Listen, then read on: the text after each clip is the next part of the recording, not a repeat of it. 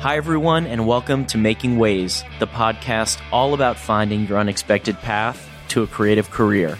I'm your host, Rob Goodman. I'm a marketer and an artist and storyteller.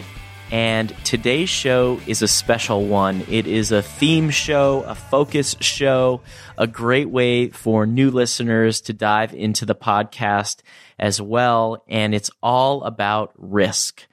So today's show is going to feature some of the amazing guests that we've had in the rearview mirror of making ways. If you can believe it, we've had about 70 episodes of the show. It's amazing to think about all of the people that I've been able to sit down with and get to know and share their stories with you. So I thought today I would just pull out a few of those key lessons and insights and takeaways that I found so powerful to think about when thinking about risk. So on today's show, you're going to hear from Jesse Genet, the co-founder and CEO of Lumi. You'll hear from Andy Whalen, who is a career coach and doing amazing things to help people in their careers and their lives. You'll hear from Giselle Gyalzen, who is the owner and merchandiser and uh, main person behind Rare Device, this amazing store, set of stores here in San Francisco. You'll hear from Mick Gaspe, who is a creative director and an artist, and Wendy Chen, one of our favorite guests, who is a rope and fiber artist who has had an amazing career working at Apple and running an amazing record store and has switched things up and figured out a great code for giving yourself permission to take risks and make big changes. Taking risk is such an important part of living, of making a creative career successful. I recently took a big risk and I actually joined a company in a full time capacity, uh, working with InVision, which is this amazing company that creates design tools for designers. They have a design education organization within the company where they produce, well, see, now I have to get used to saying where we produce books and podcasts and articles and amazing materials to help designers be better in their careers, be better for their teams, be better leaders. And it was an opportunity to bring the things that I love doing around content strategy and producing great content and taking all my skills around marketing as well and bring that in house with a company. And it's been an amazing learning experience. I've been loving it. Still have a lot of freedom and flexibility because the company is 100% remote to leave time for my art, which is something that I want to take more creative risks around, putting more artwork out into the world that maybe isn't perfect, that is not totally buttoned up, but sharing a little bit more of my art making process and my illustration so hopefully that's something you'll see more from me coming soon. And uh, yeah, leaves me time to to work on this show and help share amazing stories of career transformation with you all. So thank you all for listening. I'm so excited to get started. Let's dive into our first clip here from Jesse Genet. This one was recorded live at Invisible Talks, and I hope you like it.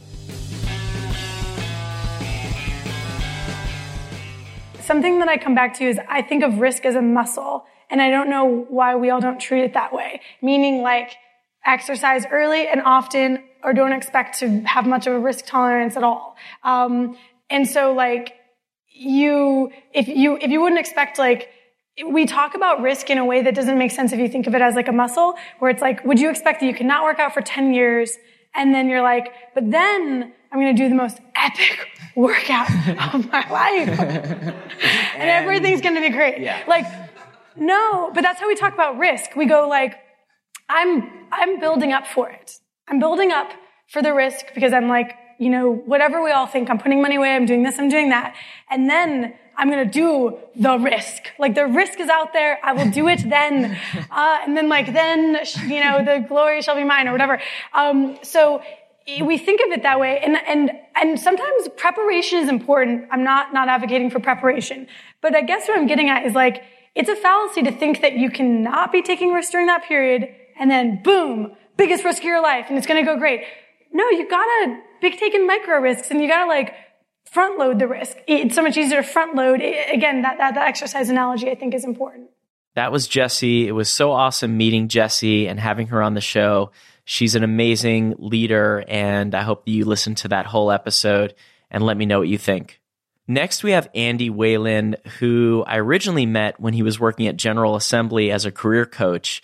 I've since gone on to work with General Assembly. I teach content strategy there and I actually teach podcasting there. Andy has moved on, but he's still working with people and helping them in their lives, in their careers. He's had an amazing career. He started off in comedy and acting, and he talks about fear and overcoming fear and that obstacle of fear being so critical in making risk possible and taking risks. So I hope you enjoy this clip of my conversation with Andy Whalen.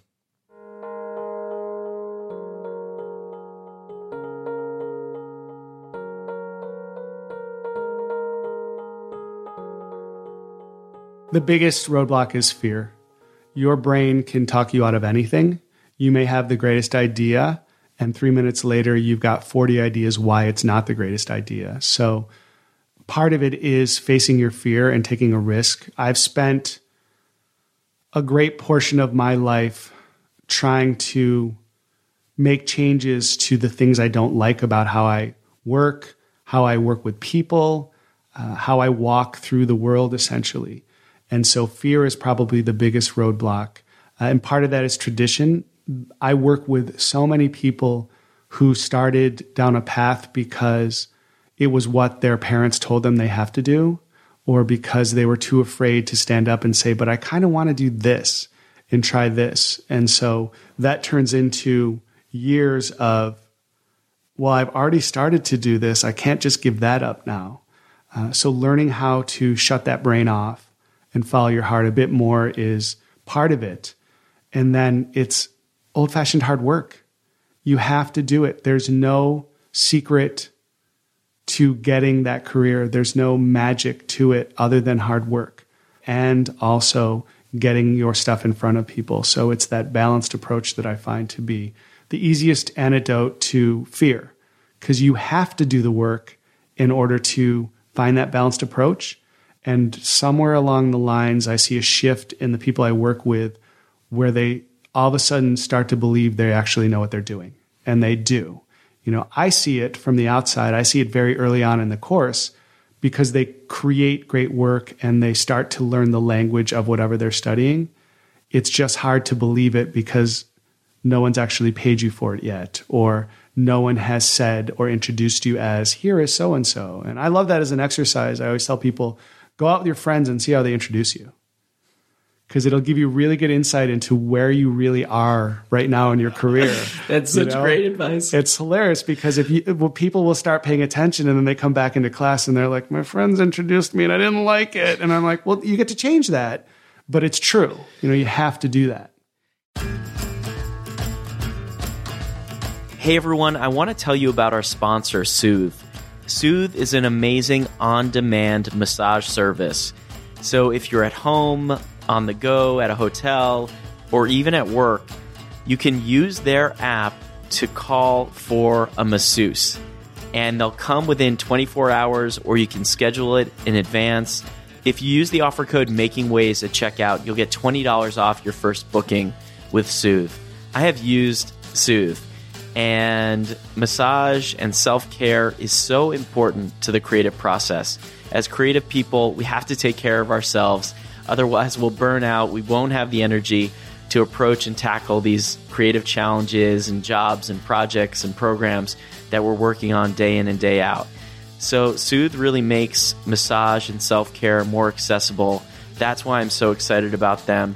My experience getting a massage with Soothe was awesome it was amazing. It was kind of everything you'd expect from going to a masseuse at their own place or spa, but in your home.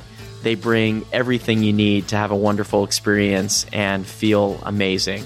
So check out Soothe, go to soothe.com, download the app, use the offer code MAKINGWAYS at checkout, and you'll get $20 off your first booking. All right, let's get back to the show. Next up, we have Giselle Gyalzen from Rare Device. And Giselle is an incredible person, incredible creative person, incredible business person. And she took a risk around starting her business on maternity leave for her first child. So we talk about that risk taking and uh, what it took for her to to make it happen. I hope you enjoy it. During my maternity leave, I was working for a design company in Berkeley. I was living here in San Francisco, so I was doing that commute. Mm-hmm.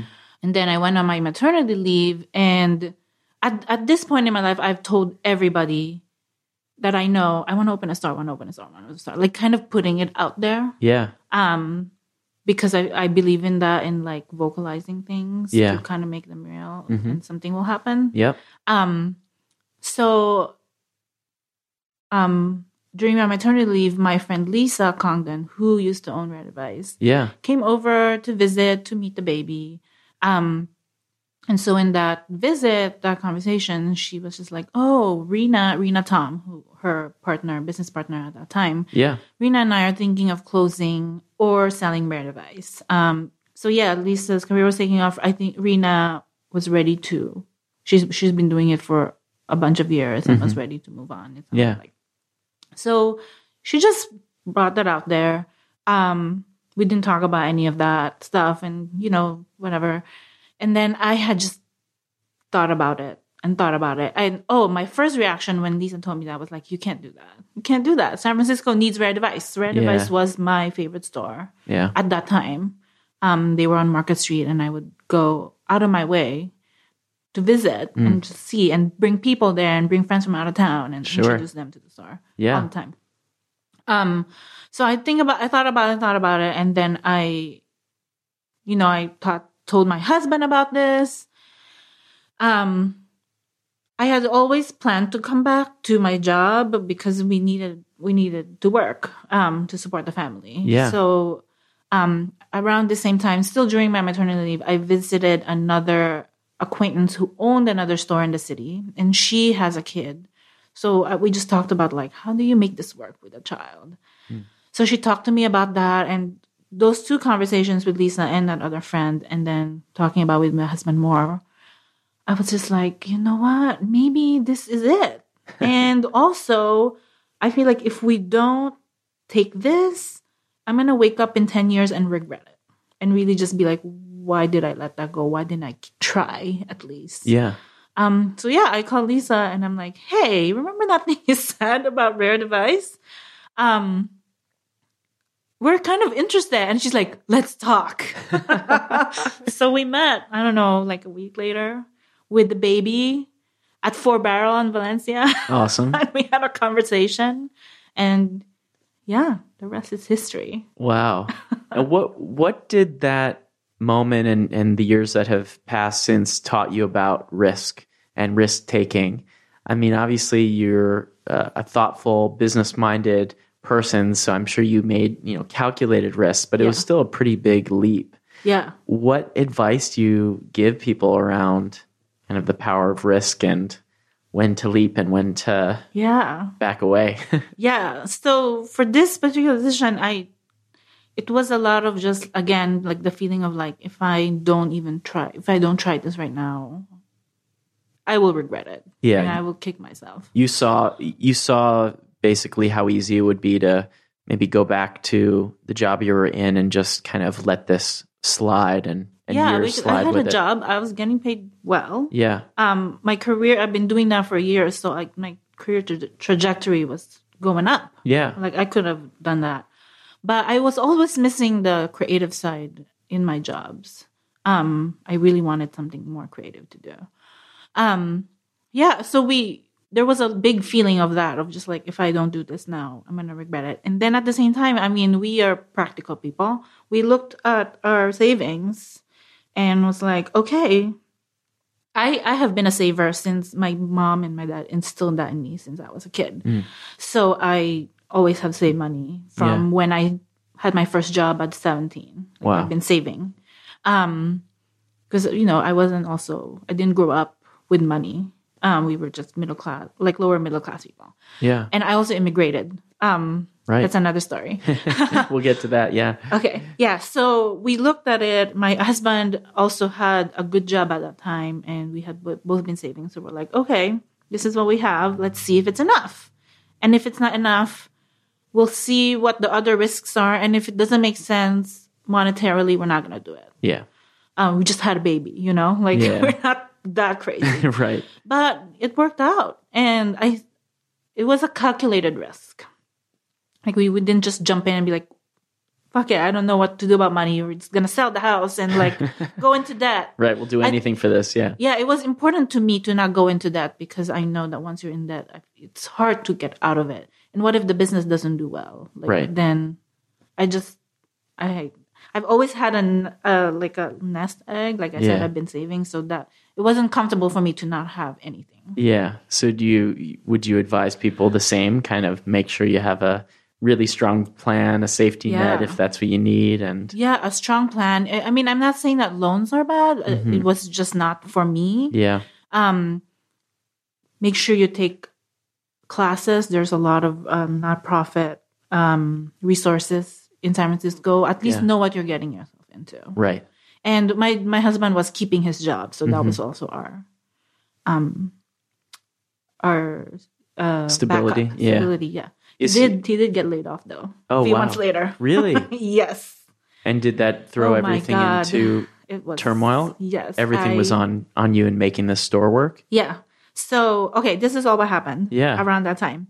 Um, had a baby, bought Rare Device. My dad passed away um, a few sorry. months after. He had cancer and we kind of knew what was happening, but. And he was in the Philippines and I was here. So Okay. it was hard. And then we got through that. And then a few months later, my husband lost his job. It was Wow. a hard time. Oh my I god. think it was one of the times in my life where I'm just like, what are we doing? Are we gonna be okay? Yeah. Like what is happening? Because What- we had put all of our savings into the business and then he lost his job. It was hard. what kind of got you through that time? Um, when he he was laid off, he got pretty good severance because he was working there for a long time. So that Was he in design or creative? no, he's in insurance. He's in Insurance. corporate insurance. Okay, okay. Um, but he's also made a career in that, so he's had longevity. Yeah. Um, so that was okay. And around the same time, we were already knowing we were moving the store from Market Street to Divisadero. Yep. So actually, I look at it now, seven years later, it's a blessing in disguise because he was able to help me with the, the business and like help me move the store. Like with the baby and just such a new business owner, I, it would have been hard. Yeah. just by myself. Yeah. Um, but monetarily, I think we just like buckled down and just like can't spend money. We're just gonna be really watchful. Yeah. Um, we're gonna try and sell more things, Right, right, right. and we have to move. Um, when Lisa and Rena sold me the business, one of the things they said is like, if we kept this, we would move. yeah. Um, so I knew that they were very, very upfront, and th- that wasn't a surprise. Yeah. So it turned out to be a blessing that he was there to to help you and establish the store Yes. uh, presence in in Yeah. Divisadero? And and get things moving. Yeah, he did all the manual work. Next up, we have Mick Gaspé. Mick is an incredible artist. He's an amazing creative director. He talks a lot in his episode about going independent, what that means, how to stay independent, and the ups and downs of that journey. And I'm excited for you to hear Mick talk about the power of seeing someone out there in the world doing it and following that lead to go independent on your own.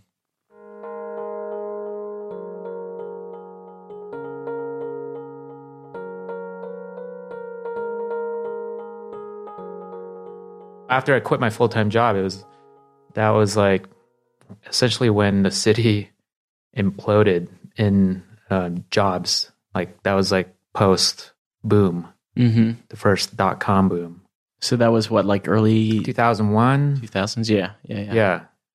So you know, so you, you you quit your job and then you, quit my job, and then I thought, you know, there's so many jobs in the city. I- Right. Like whatever, I'll run this like gallery. yeah and then just dried up and literally all my friends left the city at that time and so i was working multiple jobs just to kind of like hang around and and i knew i didn't really want a, a full time job. Uh, not yet, you know. Yeah. Um, until I started getting desperate. Did you do you think you would have made that decision to kind of go out on a limb and work in this gallery and just figure you'll get some jobs if you knew the impending kind of economic crisis that was going to come? No, probably I probably would have chickened out. Um, yeah, no, I had one. I mean, it sounds a little cheesy. I, I saw this uh, show built to spill at Slim's, and these guys were hanging out at the bar right before the they went up for their set.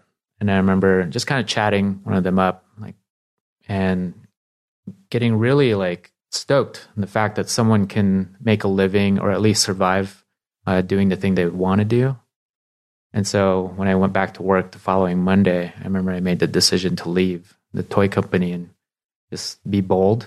What did they say to you, or was it less about the words they used and just more about seeing them kind of just doing it and living life as a band and, and being creative for a living? Yeah, definitely the latter. Like it wasn't a specific thing they said. It was more like witnessing the life they were living. You Yeah. know, they've been, you know, they're still playing music to this day. At that point, they had been playing music for a while, and um, it was really inspiring. Yeah. So I was like, yeah, why couldn't I do the thing that I wanted to do? But Yeah. I didn't really have like a concrete idea what it was that I wanted to do. I just knew I didn't want to work at that company anymore. Next, we're going to wrap things up with Wendy Chen. Wendy's episode is incredible. It's one of my favorites. I love all of these episodes that we've talked about today in these conversations, but I recommend that you go back, you check out each one of them and listen to Wendy's as well. She's taken some big risks in her career, and I've learned a lot from her, and I think everyone can as well. So let's round out this episode all about risk with Wendy Chen. It took me a while to realize it, but after eight years at Apple, I realized that I could summarize my time there at Apple and my time at the record store um, under the theme of I had been supporting other artists' work for so many years, for basically my two other careers, supporting the work of musicians, photographers, and artists at the record store, um, and then supporting the work of also musicians and artists and media makers and game developers and app designers, supporting other people's work for so long, very happily doing it. There's a part of me that is a natural curator and I'm always seeking what's new and interesting, and I will never not be hungry for that new stuff. But I realized that I had neglected my own creativity. And by the time I hit my late 40s, I realized it wasn't enough. And I was just feeling this growing desire to make my own stuff. And that's really what it was. It took me a while to be able to articulate that. I didn't know why I left when I left. Do you know what I mean? I just real I knew that I wanted to move away from the screen and to start making something, but I didn't know what those things would be. I didn't know what form it would take. And you talked about this idea of giving yourself permission. And you, i've seen you talk about this and write about it. What does that mean for you? And you know i know you can't kind of hand someone else confidence or hand someone else you know the keys to understanding this but how do you explain this notion of you know whoever you are giving yourself permission and and accepting that you can be that title, you can be that career, you can be that maker, and you alone as an individual can unlock that door. You know, we're taught that if you do X, A, B, and C in your life, then you're going to be successful. And I say that with quotes, not knowing what that means because it's different for everyone. But your the way your parents and society teaches you is that you just do A, B, and C and you're going to be fine. No one's ever going to give you permission to quit your job. Like no one's going to invite you. Your employer isn't going to invite you to quit your job. Your parents aren't going to be like, why don't you just stop with that paycheck thing? Right. And do something else. So if you're, you know, if we're all brought up to need permission to do things, then you just have to be comfortable with giving it to yourself. And but by the time you become a fully functioning adult, you know, it's an adult telling you you're allowed to do it. It's telling the little scared little kid inside of you that you're allowed to do it. You're an adult and we're capable of making sensible, practical, smart decisions. Yeah. Damn I, it. I like that. I like that idea. You're the adult now. You just need to talk to your inner child who's kind of uh, scared Scared. scared i mean i think that that's a huge part of it people are fearful to make changes in their lives because what if it doesn't go well you're so worried what if this happens What if the worst thing happens? What if the worst case scenario thing happens? And so my advice is to imagine worrying about things is failing in advance and you don't want to fail in advance. That's crazy, right? What you should do is succeed in advance. You should picture yourself succeeding and doing a really good job and then do that. Once you have the picture of it in your mind, just do that. Thank you all so much for listening. It is so much fun getting to speak to you all. I love hearing from you on social media. I love getting your messages and your emails. Keep reaching out. If you have suggestions for folks that we should cover on the show, reach out to me at rob at makingways.co. You can go to makingwayspodcast.com and check out all the illustrations I do for the show, sign up for our newsletter, and so much more. We now have merchandise, Making Ways merchandise, notebooks, and pins that you can get on our Etsy shop. If you haven't yet, be sure to review Making Ways on Apple Podcasts. A five star review would be amazing. Even better if you want to pass this podcast along to a few friends. Making Ways intro music is by the Sandworms, and we've got some music by Jim Heffernan in the mix as well. Making Ways is engineered by Jim Metzendorf, and it's produced by me, Rob Goodman, your host. And thank you all so much for listening. I'll see you next time.